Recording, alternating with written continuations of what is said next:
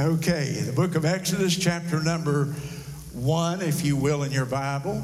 Exodus chapter 1, and we read from God's word, verse 7 And the children of Israel were fruitful, and they increased abundantly and multiplied and waxed exceeding mighty, and the land was filled with them. And there rose up a new king over Egypt, which knew not Joseph. He said unto his people, Behold, the children, the people of the children of Israel are more and mightier than we. Come on, let us deal wisely with them, lest they multiply and it come to pass that when there falleth out any war, they join also unto our enemies and fight against us, and so get them up out of the land. And therefore they did set over them taskmasters to afflict them with their burdens. And they built for Pharaoh treasure cities, meaning the Hebrew people built the treasure cities, Pithom and Ramesses. But the more they afflicted them, the more they multiplied and grew. And they were grieved because of the children of Israel. And the Egyptians made the children of Israel to serve with rigor. And they made their lives bitter with hard bondage in mortar and in brick and in all manner of service in the field. All their service, wherein they made them serve, was with rigor, with harshness, and they drove them, if you will. Now we go to chapter 3 and verse 7. And the Lord said, I have surely seen the affliction of my people which are in Egypt. I've heard their cry by reason of their taskmasters. I know their sorrows.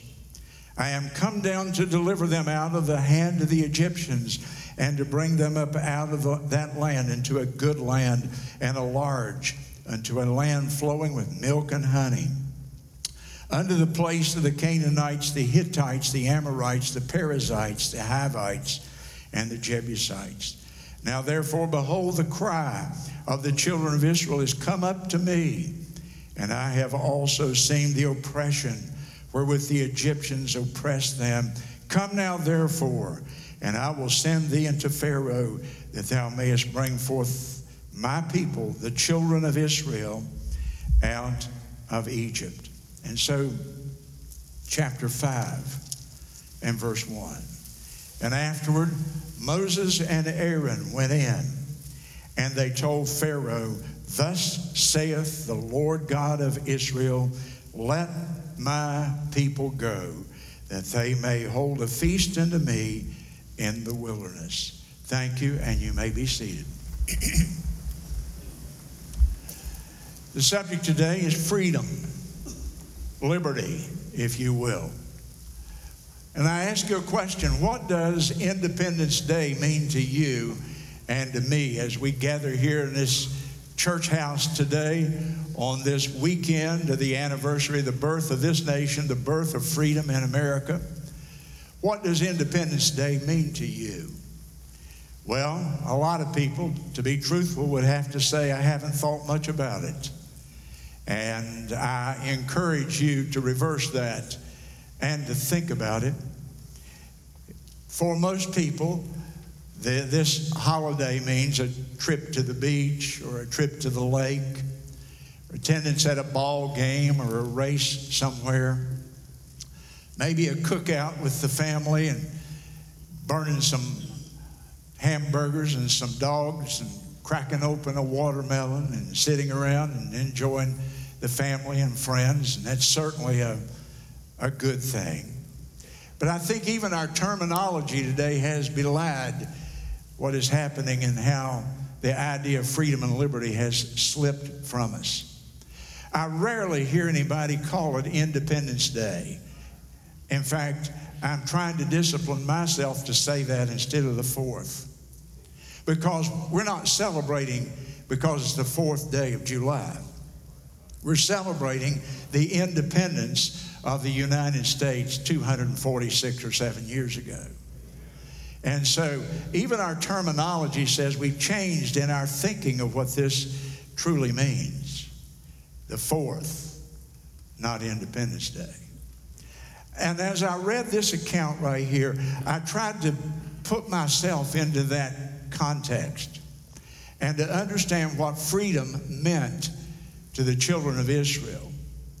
Because here in the book of Gen- or Exodus, the first three or four chapters, we have the oldest historically accurate account of political and religious freedom in all of history, as well as personal freedom. You know the story. The children of Israel had been slaves in the land of Egypt, which Egypt at that time was the superpower of the world among the ancient nations. And the children of Israel had come there with Joseph. You know that story at the close of Genesis. And now the children of Israel, over a passage of time, have become slaves. Back, back breaking labor. A lifetime of misery and poverty. Imagine if you could, being a parent, and seeing your 10 or 12 year old child carried away now to be a slave the rest of their life. Probably you would never see them again. They would be stationed somewhere else. And the official would come and say, Your child is old enough and big enough, they can be of service to us. And they take the child, and you have nothing to say about it. And for 430 years, almost twice as long as America has been in existence, these people had served as slaves, generation after generation, 12 generations, in fact. And on, now on this day and in this account, they, they acquire their freedom and their independence. They have lived a lifetime and never drawn one free breath in their entire life. And now on this day, they're free. It began when a 80 year old man named Moses appeared. And uh, he had been born in Egypt. He was a citizen. In fact, he had been a member of the royal family. In fact, he had, his life had been saved when his mother had hid him away in the bulrushes on the edge of the Nile River. And now uh, the Pharaoh's daughter came by one day to take a bath. And as she did, there's this little baby hidden in a little ark that his mother had made and waterproofed and put him there in the, in the edge of the Nile. And the daughter of the Pharaoh found him and uh, took him home and raised him. So he was a citizen, or he had been back in those days, and he had been a member of the royal family. There's a good possibility he even knew the Pharaoh when he walked into the Pharaoh's presence on that day. But for the last 40 years, he had been a shepherd. About the lowest form of employment. In fact, over in the book of Genesis, it says that shepherds were an abomination to the Egyptians. So, isn't it amazing? God took him from the highest level, the royal family, and took him down to the occupation that was viewed as an abomination, and then brought him back and exalted him as the leader of his people. His message to Pharaoh was very simple let my people go that they may serve me.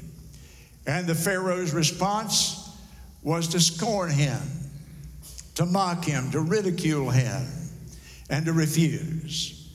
And really, he took it out on the people because up until now, the Egyptians had provided the straw for their brickmaking.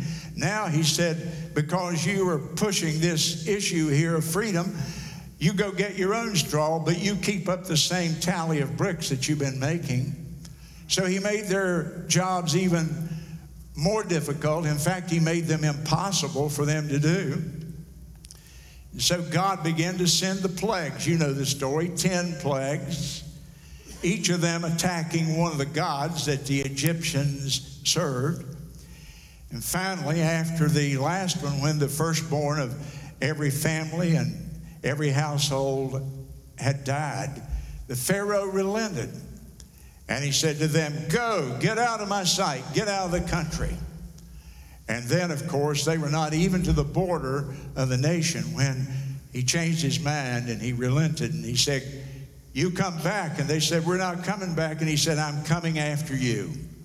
He mobilized the, the greatest army in the world at that time. And they got in their hundreds of chariots and they began to pursue the children of Israel. And now the children of Israel stand on the border of the Red Sea. And the chariots, the great army is pushing down from behind them, and the sea is in front of them. Absolutely a panic, a crisis situation. Everybody's life is now on the line. And the world's mightiest army presses upon them. And then God miraculously opens up the sea. You say, Do you really believe that? Or don't you think that's mythological? Don't you think that's somebody's account? Or don't you think that was exaggerated? The liberals for years have said it really wasn't much of a miracle. They went through on the, it wasn't really the Red Sea, it was the Reed Sea. They went through on the part where the water is about three or four inches deep. And so they went through the muddy flats, if you will, adjoining the river there. Well, I, have heard that. I was taught that in one of my college classes. But I rejected it because you can't drown the Egyptian army in four inches of water. And so I decided I would, I would believe the biblical account. And I do. I did then, and I still do today after studying it for a long time. And now, for the first time, think about this. In 430 years, the Hebrews breathed air that was free. What do you think that day meant to them? What do you think they felt? The joy, the elation, the emotion. We're free. No longer can those taskmasters come and pop that whip over our head. No longer can they take our children and make them into slaves. No longer can they make our lives miserable with never a day off and never any free time of our own, no self determination at all in our lives. And for the first time, they breathe free air. What do I mean when I say free, freedom? What do I mean when I say liberty? I have a definition I wrote down many, many years ago in one of my early Bibles. You might even want to write it down because we need to clearly understand some of these concepts that we've grown too familiar with. Freedom is not the right to do anything I want to do. That's the American definition of 2022. Freedom, I get to do anything I want to do. No, no, no, no, no. That's not freedom as is defined in the Bible and in our great documents. Freedom is not the right to do anything I want to do, it is the liberty to do what is right. It is the liberty to be able to do what is right. And so we're talking about different kinds of freedom. We're talking about personal freedom, which means self determination. I can make the choices for my life that I want to make, who I want to marry, the work that I want to do, what I want my life, the direction I want my life to be uh, headed in. It also means economic freedom. I'm free to own my own property. I'm free to earn wages for my time and then to buy and to sell and to spend or to save. It is self determination of my economic world. And it also is spiritual freedom, the great, uh, or the freedom to worship God according to the dictates of my conscience. I preached a series of messages back in uh, a couple of years ago in January on this book that came out from the World Economic Forum. And the book was called The Great Reset. And at the time, I had people tell me, oh, that's extreme. You're out on the margins. There's, that, that, that book exaggerated things. Well, now the guy that wrote that has come out with a second book. And if you think they were kidding in the first book, then you, you, you've got, you're just wrong. There's a plan in this world afoot right now, and you can call me a conspiracy theorist, theorist or anything else, but there's a plan to take away our freedom. There's no doubt about that. To create a one world state. And the opening part of that book, the, eh, almost on the first page of that book, it says, You will own nothing, but you will be happy. How crazy. How just plain crazy. God meant for us to own things. God meant for us to acquire properties, to work, to earn wages, to be able to have as much as we could afford the comforts of life. And so, freedom, self determination politically, economically, the right to own property, not for the property to be owned by the state in some sort of socialist dream. And spiritual freedom, freedom to worship God as we're doing right here, right now, according to the dictates of our consciences. Freedom is negative because it's freedom from all restraint. And when that's the only kind of freedom we understand, it leads to chaos and to tyranny. One of the real problems in America today freedom without restraint, freedom without regard for other people's rights. And then freedom is a positive concept and that is we're free to be what we want to be. We're free to accomplish some worthwhile purpose in our lives. We're free to join things and movements and, and beliefs and, and religions and to be better and more than what we are at any point in time. This freedom was so important that this night of the Passover, when they left Egypt and they gained their freedom for the first time, God said, every year from now on, after that, I want you to keep the Passover. And the reason I want you to keep the Passover is I want you to remember you were slaves for 430 years, and now you are free people because of the blood of the Lamb and because of me and because of my grace shed upon your country. I want you to remember it every year and celebrate it every year. And every 50 years, he said, I want you to celebrate it again. Leviticus 25 10. Proclaim liberty throughout the land. And on that day, every slave servant was set free. On that day, every debt and every debtor were released. On that day, everybody was back on level ground. Everybody was free. Everybody had liberty on that day. The year of Jubilee, he called it. Now, what was the source of their freedom? What was the source of their freedom? The source of the freedom for ancient Israel was Almighty God Himself. Almighty God is the source of freedom and liberty.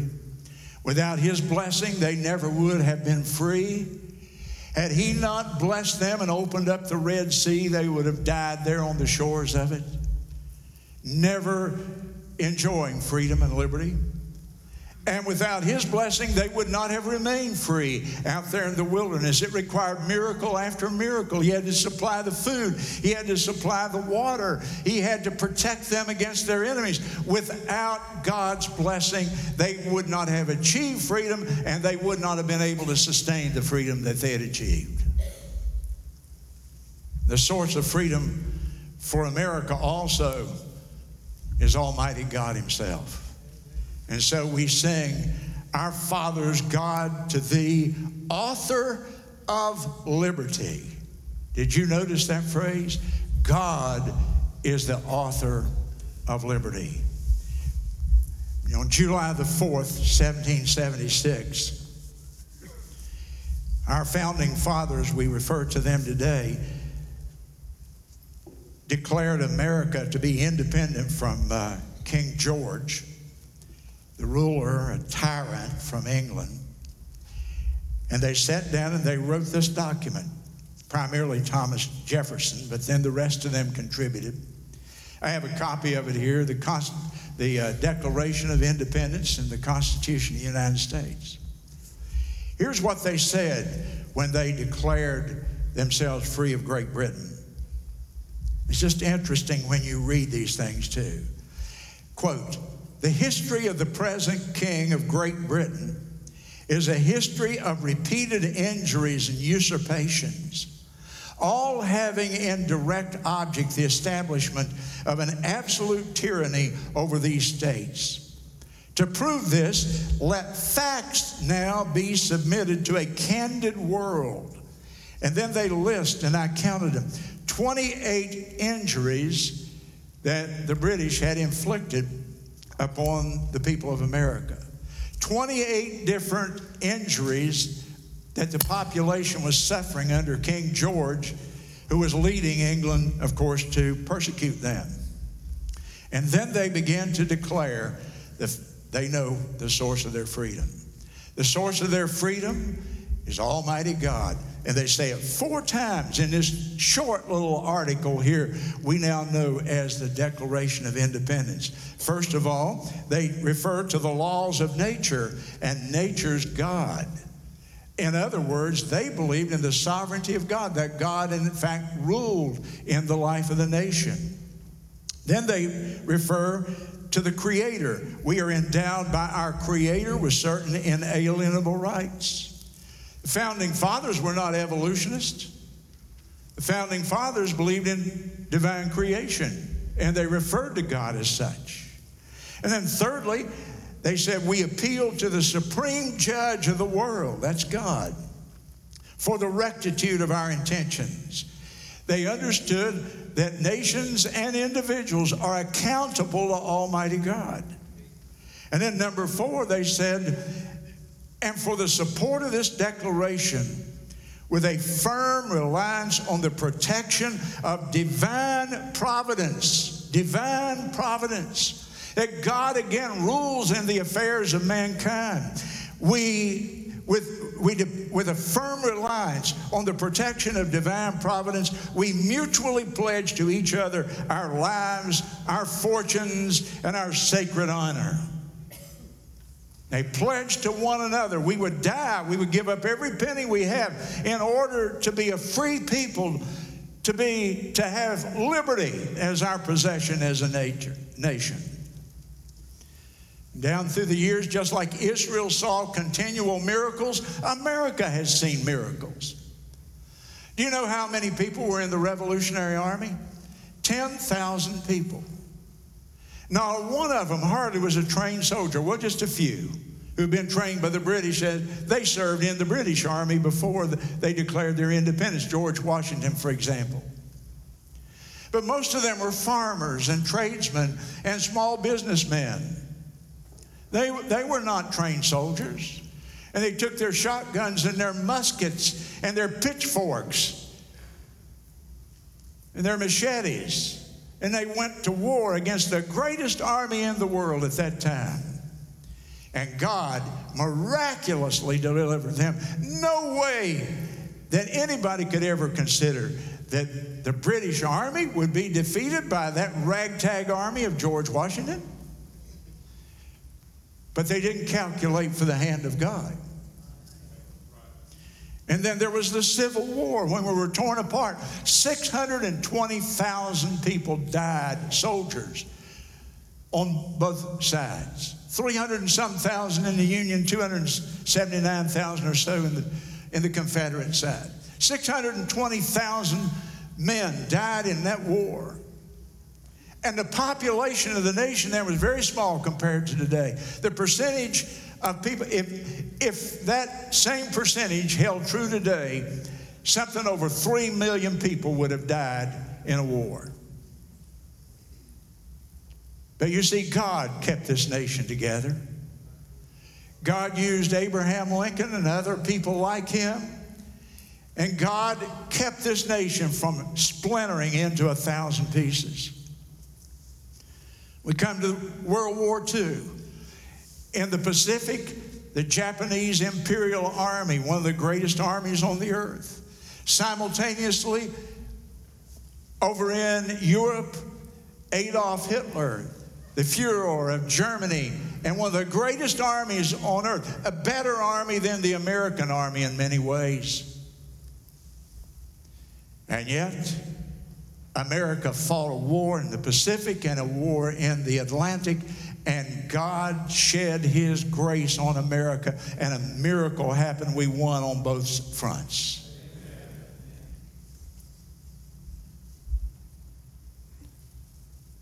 Truly, God is the author of liberty. Don't ever forget that. And what's the basis of freedom? What is the basis of liberty? Look in your Bible with me over in Genesis, or pardon me, I keep saying Genesis, I've been preaching it so long. Exodus chapter 19.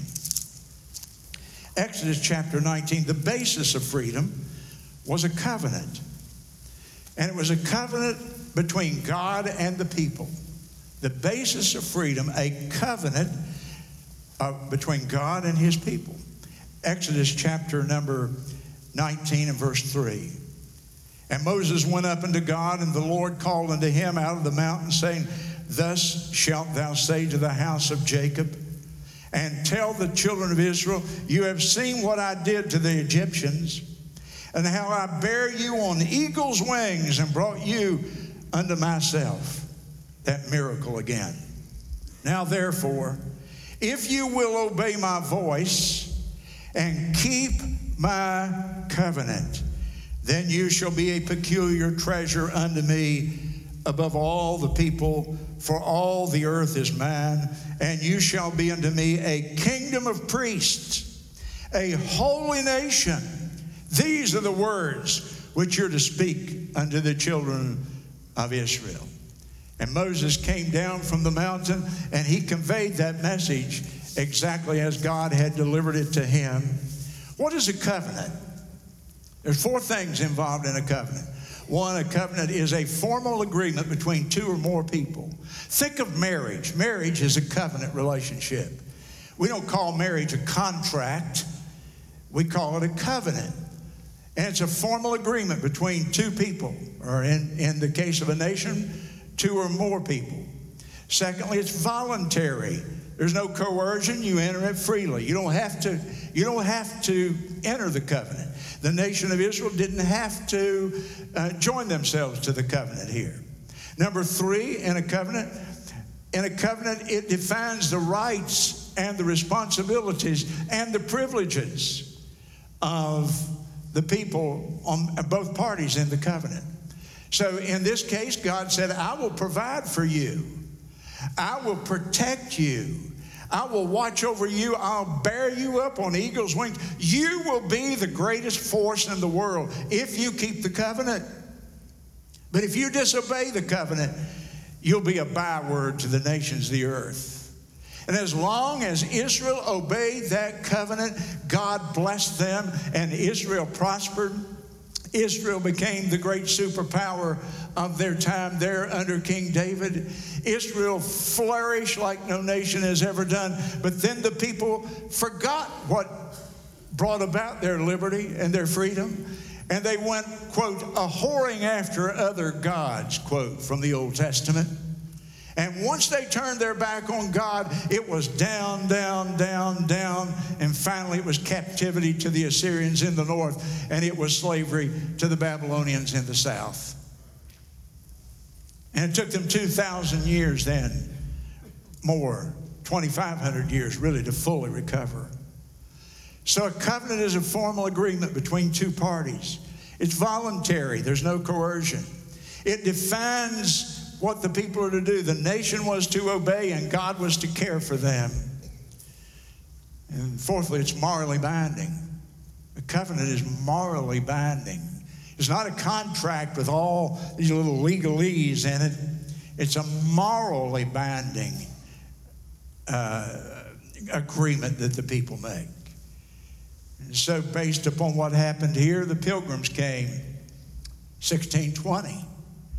They left over there because there was no, there was no religious freedom. That's, that was the driving force why they came to America.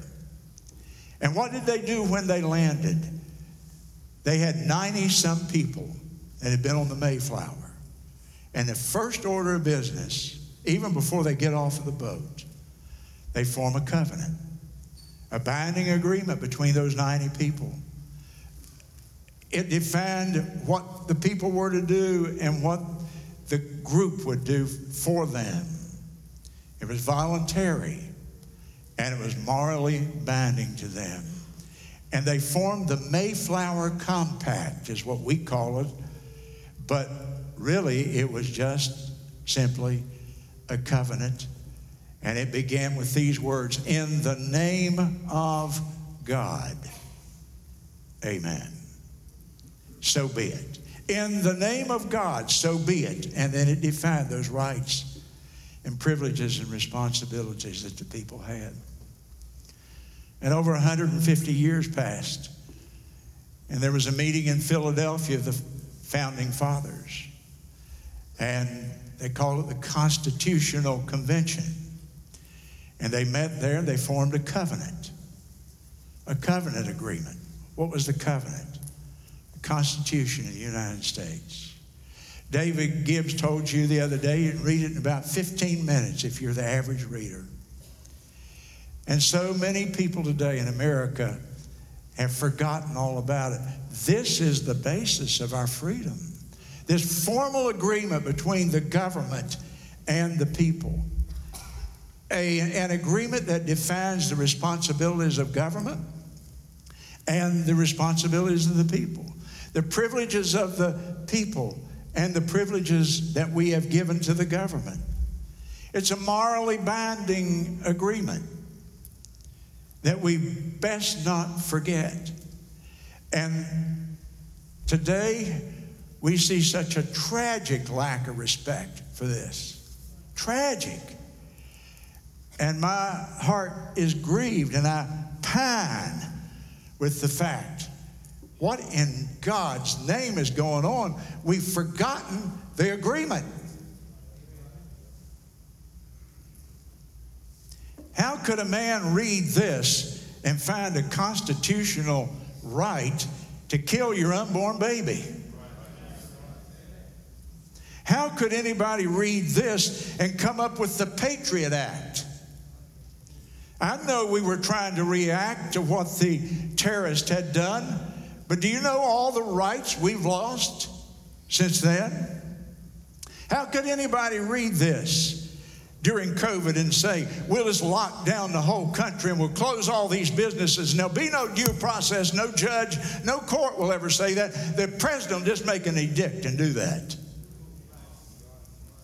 How in the world could we close churches? Did we not ever know what the First Amendment said? There shall be no law prohibiting the free exercise of our religion.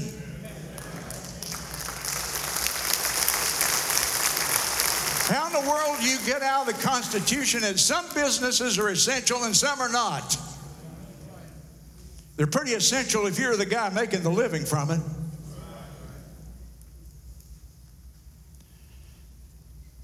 Today, how do you get out of the Constitution that we open our borders and let anybody come in that wants to come in?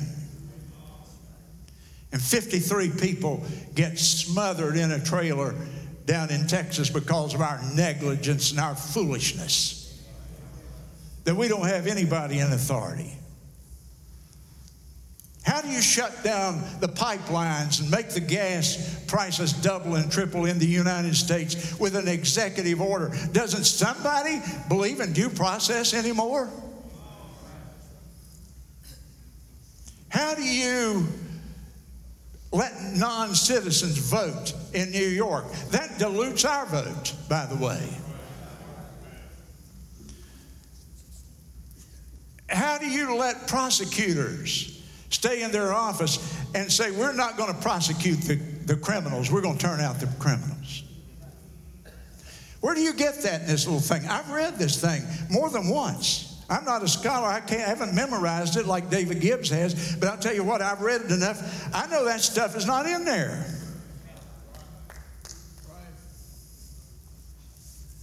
It's amazing. They do that to us, and there's no resistance. Don't we have any backbone, any willpower, any knowledge of what brought about our liberty anymore in America?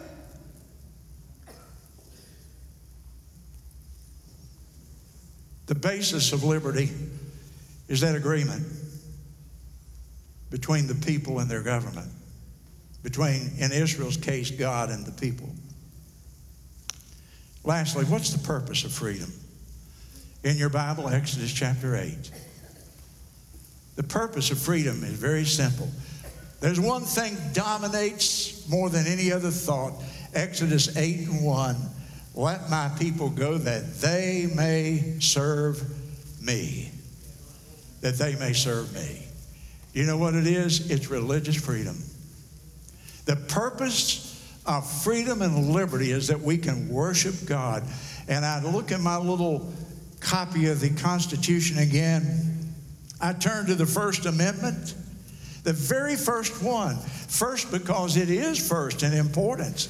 And I read these words Congress shall make no law respecting an establishment of religion or prohibiting the free exercise thereof or abridging the freedom of speech or the press or the right of the people peaceably to assemble and to petition the government for a redress of grievances. And in our Amendment 2, a well regulated militia being necessary to the security of the people, the right of the people to keep and bear arms shall not be infringed.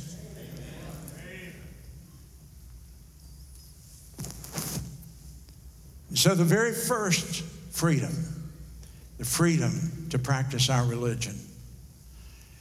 The book of Galatians, chapter 5 in the New Testament. Paul the Apostle understood this very well. And there's a monumental verse there for the Christian today dealing with our religious freedom. Chapter 5 and verse 1, Galatians. Stand fast, therefore, in the liberty Stand fast in the liberty wherewith Christ hath made us free. And be not entangled again with the yoke of bondage. Stand fast in your religious and Christian liberty, your spiritual liberty. You know what Paul was dealing with in Galatians is a group of people who were trying to say that salvation is not just in Christ alone, but we have to go backward and we have to observe the law after we get saved. And he called them legalists, basically. And he exhorts the people look, everything that you need for your freedom in Christ, your spiritual liberty and freedom, everything was done for you at the cross. Jesus Christ did everything at the cross. Listen to me, hear me. At the cross, Jesus did everything to provide for your righteousness. And you trying to keep the law of the Old Testament is an effort on your part to try to earn righteousness with God. And while we respect the law as the moral guide for us today in the Ten Commandments, there's no salvation in the law. The law has no power to redeem you or to provide the righteousness that God requires of us. In John 8 and 32, Jesus said, You shall know the truth, and it'll set you free. And everybody quotes that, but what truth is he referring to? He's referring to the truth of the gospel that he died for our sins, he was buried, he resurrected from the grave. That there were hundreds of witnesses, eyewitnesses, who saw him after his death. And that through repentance of our sin, understanding we have all broken that law, and putting our faith in him and trusting him, depending upon, relying upon him for our salvation. He said, You don't need to go back to the law. Stand fast in the liberty wherewith Christ hath made you free. You know what it means to depend to believe in Jesus Christ? I think the best illustration I've ever heard is a parachute. If you were in an airplane and it were ready to crash, and somebody handed you a parachute and strapped it on your back, and they said, Listen, this plane is going to crash. It's out of fuel. The motor is not running. It's just a few moments until you meet your maker. But here's a parachute. You jump out that door and you pull that little cord and you'll be safe. Do you know what? That is believing in the parachute. That's relying on the parachute. That is putting your whole self in dependence upon that little parachute. And in the same way, putting your faith in Jesus Christ and what He did at the cross, relying on that completely with no attempt to earn righteousness on your own, believing in that is your parachute that'll bring you home to a safe landing when the Lord calls your name and you go to meet Him. Our heads are bowed and our eyes are closed.